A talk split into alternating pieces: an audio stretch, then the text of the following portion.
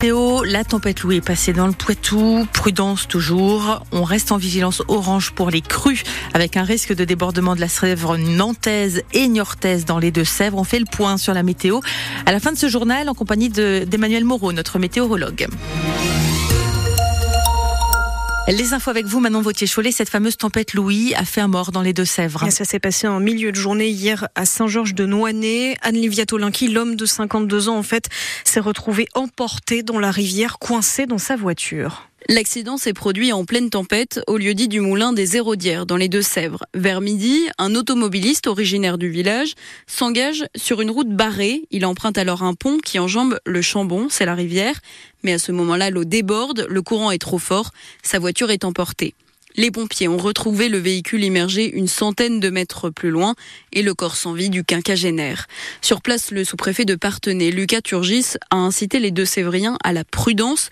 Le département est toujours en vigilance orange pour risque de crue. On peut se laisser surprendre, rappelle-t-il y compris dans les endroits qu'on connaît. Explication d'Anne-Livia Tolinki que vous retrouvez sur francebleu.fr. Si le plus gros de cette tempête est passé, les Deux-Sèvres restent en vigilance orange à la crue. Aujourd'hui, avec des débordements, vous le disiez Aurélie, attendus notamment sur la Sèvre niortaise et la Sèvre nantaise. Et d'ailleurs, à Saint-Mexan-l'École, l'eau est déjà rentrée dans deux habitations. On fera le point euh, d'ailleurs avec Emmanuel Moreau à la fin de ce journal sur la situation euh, ce matin dans le département et puis avec le maire de la commune de Saint-Mexan aussi sur euh, ce qui se passe ce matin chez lui. Ce sera dans le journal de 8 heures. Sur la route des hier, des déviations ont été mises en place un petit peu partout dans le Poitou. Si c'est toujours le cas ce matin, si vous le constatez, n'hésitez pas à nous appeler au 05 49 60 20 20. Quelques milliers de foyers aussi ont été privés d'électricité dans nos deux départements. Tout ou presque était rétabli dans la soirée. Les élus des Deux-Sèvres vont assurément suivre son déplacement avec attention. Le Premier ministre Gabriel Attal est en Charente-Maritime aujourd'hui. Il doit notamment se rendre à Cranchaban, épicentre du séisme du 16 juin dernier. Dans notre département, 164 communes n'ont pas obtenu la reconnaissance d'état de catastrophe naturelle. Les élus cherchent toujours une solution tout en rappelant leur incompréhension et leur colère.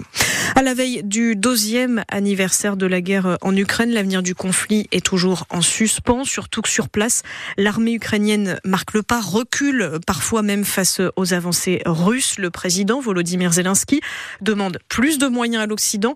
Il pourrait y avoir des annonces lundi puisqu'Emmanuel Macron organise une réunion ce jour-là avec plusieurs chefs d'État. Dans les Deux-Sèvres, la FNSEA profite du salon de l'agriculture pour alerter les consommateurs. Le salon qui ouvre demain à Paris alors que le secteur demande toujours plus de mesures hein, pour le monde agricole au gouvernement. Hier matin, une dizaine d'agriculteurs du syndicat a fait un tour dans les rayons du Leclerc, Lidl, Super U, à Toire et Delphine Marion Boule.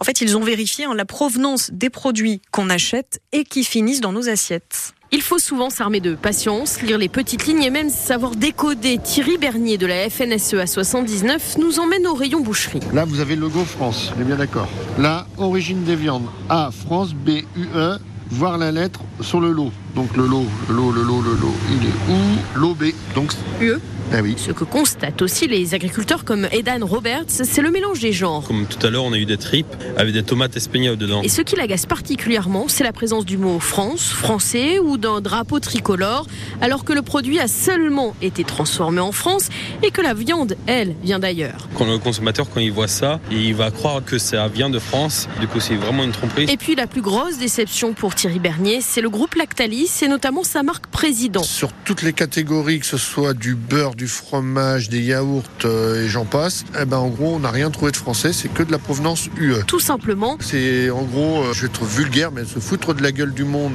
de ces producteurs de lait qui livrent chez eux. Après une heure de contrôle, les agriculteurs ont identifié plus d'une cinquantaine de produits jugés problématiques. Emmanuel Macron lui organise un débat ce week-end au Salon de l'agriculture. Justement, il doit réunir syndicats, industriels et associations. Mais les soulèvements de la terre ont finalement été désinvités. La FNSEA a refusé de débattre avec le collectif écologiste, mettant le gouvernement sous pression. Macron s'est couché, ont réagi les principaux concernés sur le réseau XX Twitter. Aimeriez-vous avoir des énergies renouvelables près de chez vous, dans votre commune? C'est la question que pose Grand Poitiers aux habitants à partir d'aujourd'hui.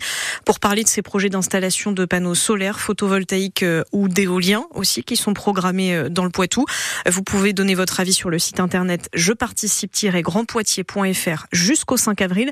Il y aura aussi des réunions publiques d'organiser, notamment à Biard et à Jardre. Manon, en football, nos chamois se déplacent dans les Vosges ce soir. Et ils affrontent Épinal, un adversaire largement à leur portée, hein, puisque nos deux Sévriens sont deuxième de national, les Vosgiens quatorzième. Mais ces Vosgiens restent sur trois victoires. Il faut donc se méfier, prévient le coach Philippe Inchberger. Le coup d'envoi, c'est à 19h30. Et puis, ça va plaire aux passionnés de l'espace. La sonde d'une entreprise américaine privée s'est posée sur la Lune cette nuit. C'est le premier alunissage d'un appareil américain depuis plus de 50 ans.